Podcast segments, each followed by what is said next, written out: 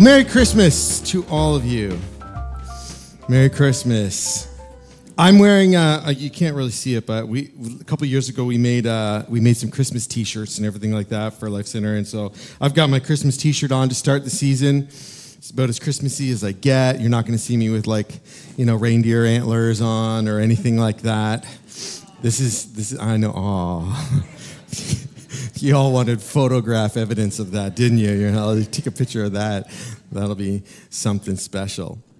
But it's so good for us to be able to start our Christmas season together and to have it uh, nice and warm and glowing with battery powered candles and everything like that. Um, which is just meant to keep you alive and not like you know burning on the sides and you know wax dripping everywhere. But uh, christmas is definitely a unique and special season uh, for all of us or for a lot of us. It's a season where we seem to love stories more than any other time of year. And how do why do i say that? Well partly it's because we seem to have like movie marathons at christmas time don't we how many here uh, have fallen prey to more than one Hallmark special Christmas movie? Right? I see your hands. Yeah, that's right. See, you're, you're, you're excited about those things. All these movies come along, and uh, all the Christmas ones, all the, the classic Christmas movies come out, and uh, new ones, and everything like that. But there's so many Christmas movies, and we just seem to, it's like Thanksgiving dinner or Christmas dinner. We overindulge on them, don't we? We just, we start watching and then it's just all Christmas season. And here's the thing with all these Christmas movies, it's not like the plot really changes. It's not, right? It's there's always somebody who doesn't have the Christmas spirit for whatever reason, and then somewhere along the line in the movie, they they meet a guide of some sort, whether it's an older person or a little kid or an elf or something. They meet something that guides them along to understand the true meaning of Christmas and have them change how they think and feel about it and have a new outlook and a new a new idea of what Christmas could be and everything everything is happily ever after. That's basically every Christmas movie, isn't it? It's the plot of every Christmas movie. You name it, that's what it is. But we, we fall for them hook, line, and sinker because we love the story of it. We love the idea of, of that redemptive moment of understanding how things that were lost can be found again, how something that was broken can be made whole. We love hearing that story. And you see it play out and catches us, like I said, it hits a nerve or rings true for most of humanity. Donald Miller, in writing about this whole idea of how we, we sink into story and characters and stuff like that, he says it like this There's a character that has a problem and then meets a guide who gives them a plan or calls them to action, and that action either results in a comedy or a tragedy. And that seems to be the, the way these all move out. And so, in looking at that in this season, and, and uh, by all admission, in our house, we've already watched um, too many Christmas movies. We started, I think it was actually before December, because we, we uh, just with logistics, we decided to get a lot of our Christmas decorations up before uh, the December Christmas season hit. And that's when the movie started, right? They start when you bring out the decorations, usually. You have the, the movie playing in the background or whatever. And so we've already watched uh, quite a number of Christmas movies, and some have way more to be desired than others in the, in the excellence and the quality of them. But for the next number of weeks, what we're going to do is we're going to look at the Christmas story. And we want to invite you to look at three key plot lines and ideas that are present in all of our lives, and how the arrival of Jesus should change our relationship with them. And these three things that we'll look at over the next couple of weeks are this fear, thinking, and acting. Fear, thinking, and acting.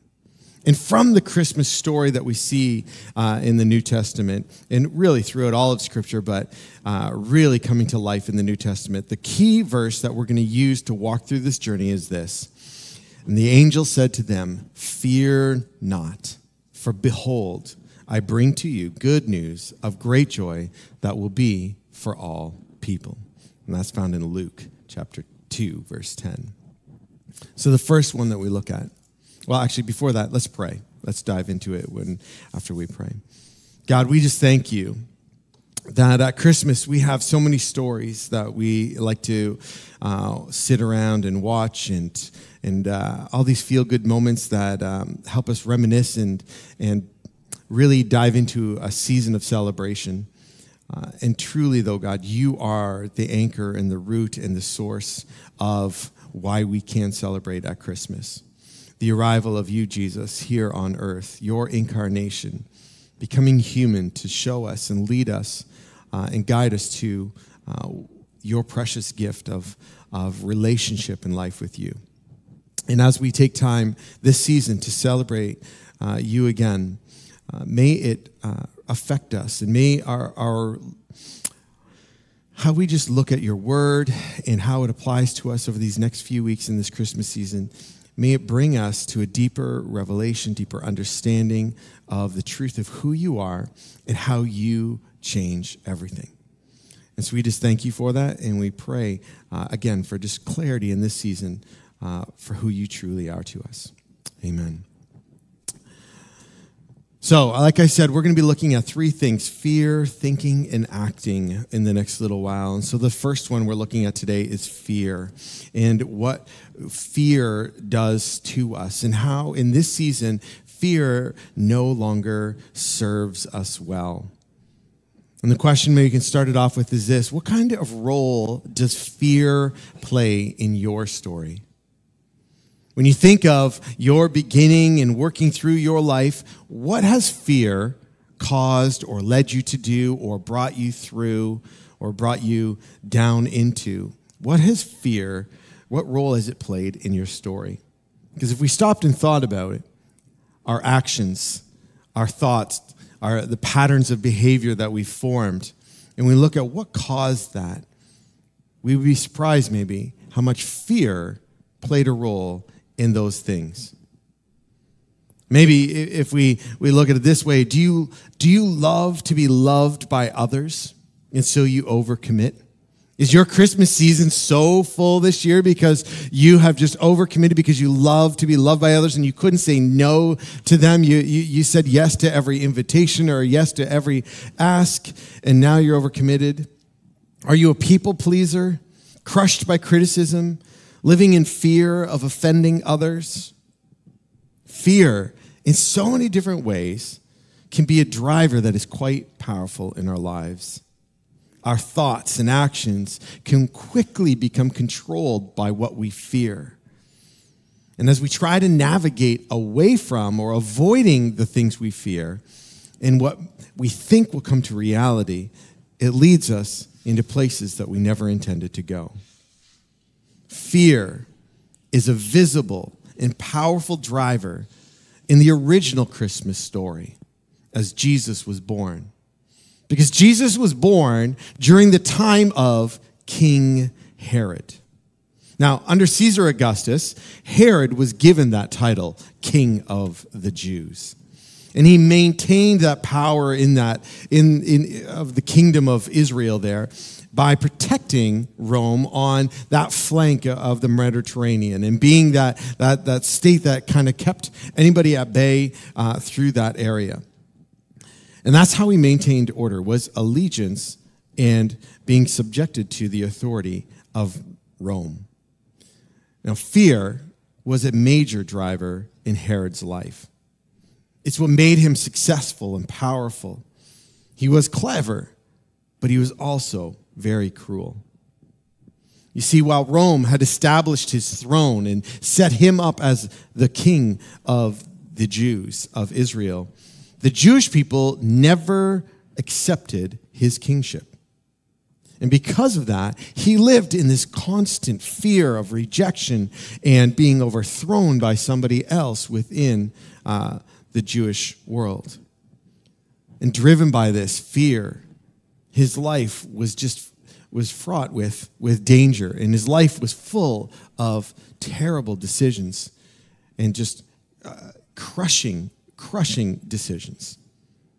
Driven by fear, he executed his wife. Driven by fear, he executed his three sons. Still living in fear, his next wife he also had killed, and his mother in law. Never being able to trust, never being able to settle in and be okay with what was going on.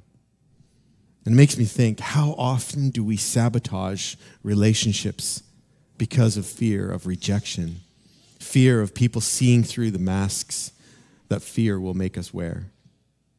For Herod, his life being so led by fear that just before his death, fearing that nobody would mourn his loss, that his reign over Israel would have been uh, something that people just was an afterthought or was a period of time they wanted to forget.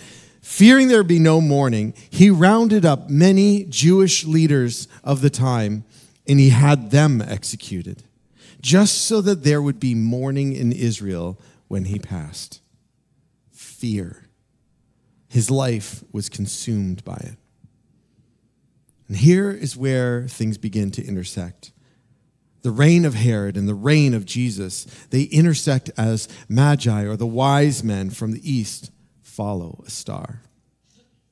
It says in Matthew 2 1 to 2, after Jesus was born in Bethlehem of Judea, in the days of King Herod, wise men from the east arrived in Jerusalem, saying, Where is he who has been born King of the Jews?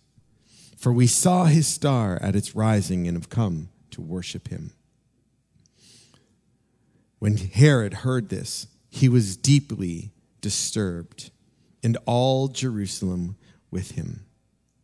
Fear setting in as he heard those lines.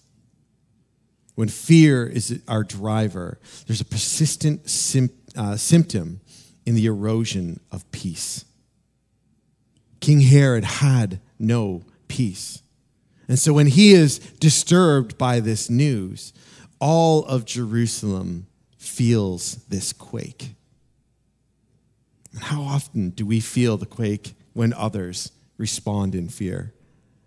When we know that something that they're afraid of or a condition or something that's happening, we just know that there's going to be there's going to be a residual effect that happens when they have to walk that out.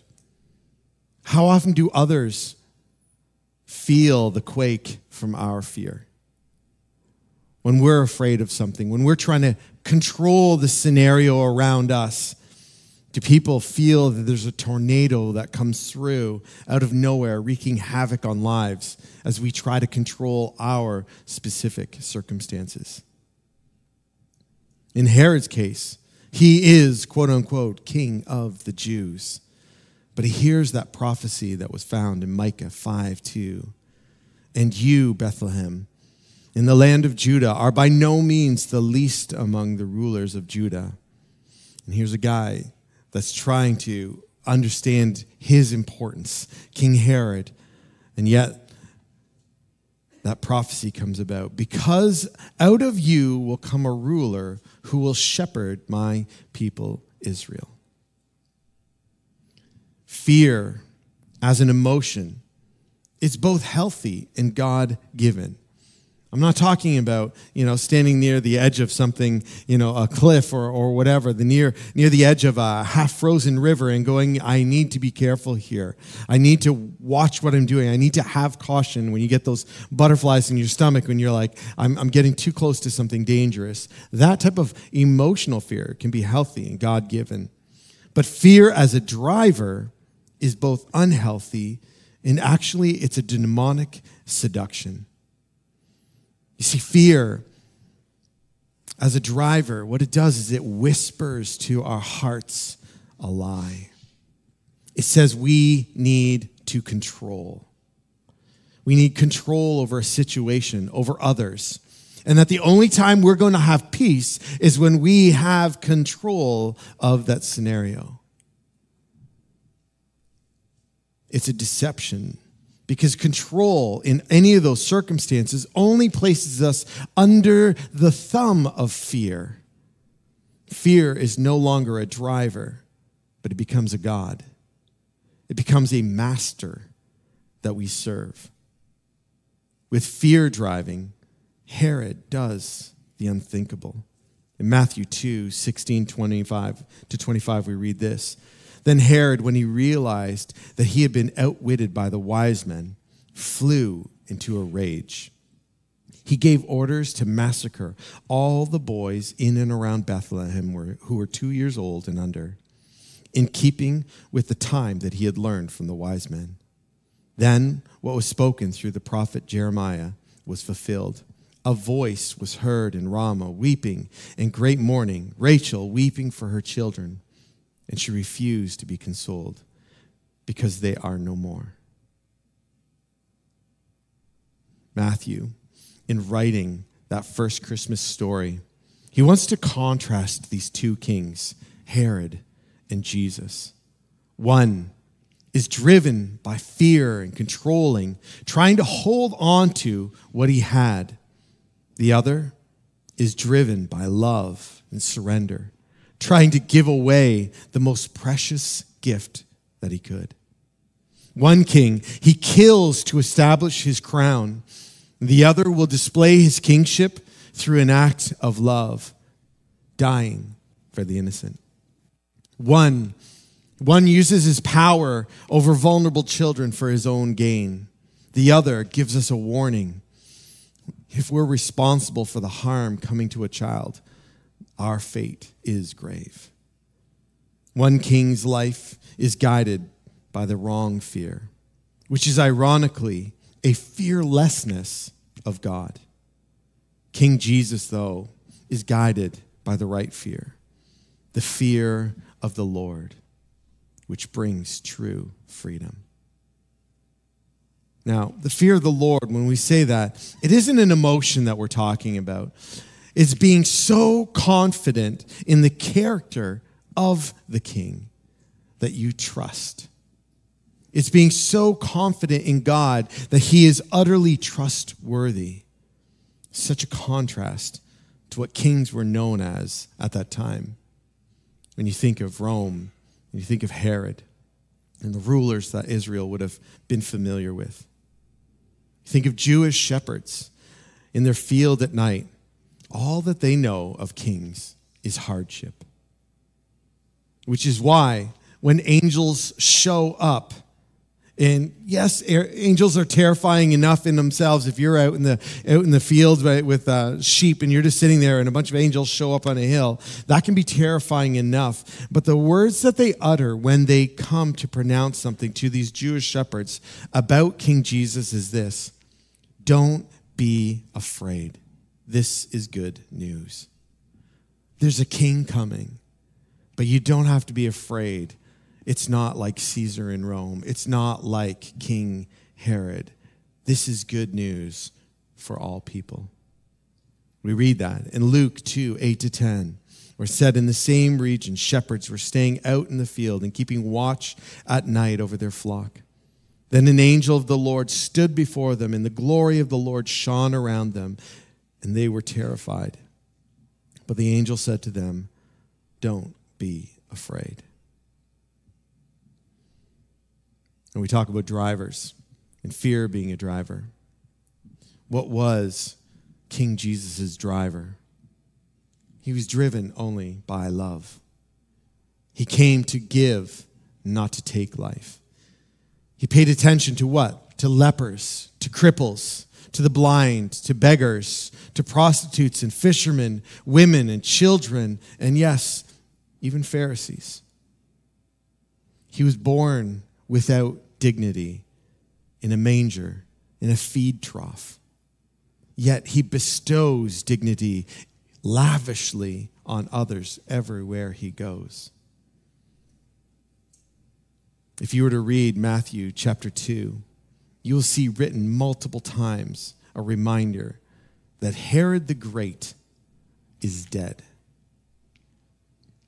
Later in the story, we see as it plays out there was an angel, right, at the beginning, like we said, that said, Here comes heaven. Here comes this newborn baby, and he's going to be different. And at the end of his life, there's another angel isn't there? And then when the women approach the tomb, they invite us to ask a different question. Not, you know, behold, don't be afraid, here comes your king. But instead, they ask this Why are you looking for the living among the dead? While Herod the Great's reign meditant in death, Jesus, the child, the true King of the Jews, the true King of all of us, his reign is alive. This Christmas, because God is with us, there is good news. We do not need to seek life in dead things. We do not need to let fear guide us, grip us, and hold us so tightly. Wherever unholy fear has become your lead, let King Jesus set you free by coming under the fear of the Lord. Now, John, one of Jesus' disciples who had spent so much time with him, he writes it to us as this in 1 John 4:18. He says, "There is no fear in love. Instead, perfect love drives out fear, because fear involves punishment." And don't we see that contrast between King Herod and King Jesus? King Herod punishing anybody who would get in his way of having control. And Jesus driving out fear, saying, Come, all who are weary, come, all who are broken, come, all who are hungry and thirsty. I'll give you rest. I will give you everything you need. Perfect love drives out fear. Unholy fear, it will stop being a driver in our lives when it's replaced by holy fear, trusting implicitly that God is who he says he is and he'll do what he says he'll do. The heart of King Jesus. The good news is that while it's true, 100%, we are guilty. We have sinned. And we continue to display crooked behavior, trying to cover up our sin and make ourselves look better than we really are. And we've trespassed against God and others. But unlike standing in, guilty in front of a king like King Herod, we stand before King Jesus. And this king, he doesn't act like any other king that's ever been or ever could be. He was the innocent who became guilty. He was the one who knew no sin, who becomes sin for one reason. And that reason is love, so that we might not just be better people, like in all those Christmas movies I mentioned earlier, where we learn the true spirit of Christmas and have a happy time together. Jesus didn't come just to warm our hearts and have let us have a good time and feel good. He came that we might be completely new and completely free in Him. This season, lay down your burdens, lay down your fears. Don't let fear drive you. Don't let fear be a master that controls your actions. Don't let fear create more brokenness. Fear not, for behold, I bring you good news of great joy that will be for all the people. Jesus is our King. Let's pray. God, we just thank you right now. We take a moment just to pause and reflect on how being afraid of whatever things in our lives, being afraid of being alone, being afraid of brokenness, being afraid of addictions and behaviors that, that seem to hound us and chase us, being afraid of our economic situation, being afraid of uh, what's going on around in the world around us. When these things drive us, when they step into the driver's seat in our lives, It leads us to behavior that tries to control all those scenarios, tries to mitigate anything that could go wrong so that we feel at peace. But peace only comes when we let go of that fear. Peace only comes when we have a, a full trust in you, God, that you are in control no matter what, that you are completely trustworthy, that even though our life can, can seem good in one minute and a train wreck in the next, and we, we don't know where to turn or how to turn, turning to you is the only solution. So, God, whether we're brand new in our faith, whether today is the first day of really deciding to put faith and trust completely in you, God, or whether we've been walking this journey for a while and fear keeps hounding us, God, we want to turn that fear over to you. We don't want to listen to the lies that fear whispers in our ears and our hearts anymore. But instead, we want to have the fear of the Lord, a trust, a complete trust in you, God. So, God, we invite you into this place. We invite you again into our hearts just to, to, to say, do not be afraid. Because there's good news. King Jesus is here and he's on the throne. I pray that he would be on the throne of all of our hearts in this season that He would be on the throne of all of our hearts as we walk out our lives, as we interact with people, that we be driven and act in love and not in fear. We pray this in your name, Jesus, the Prince of Peace. Amen.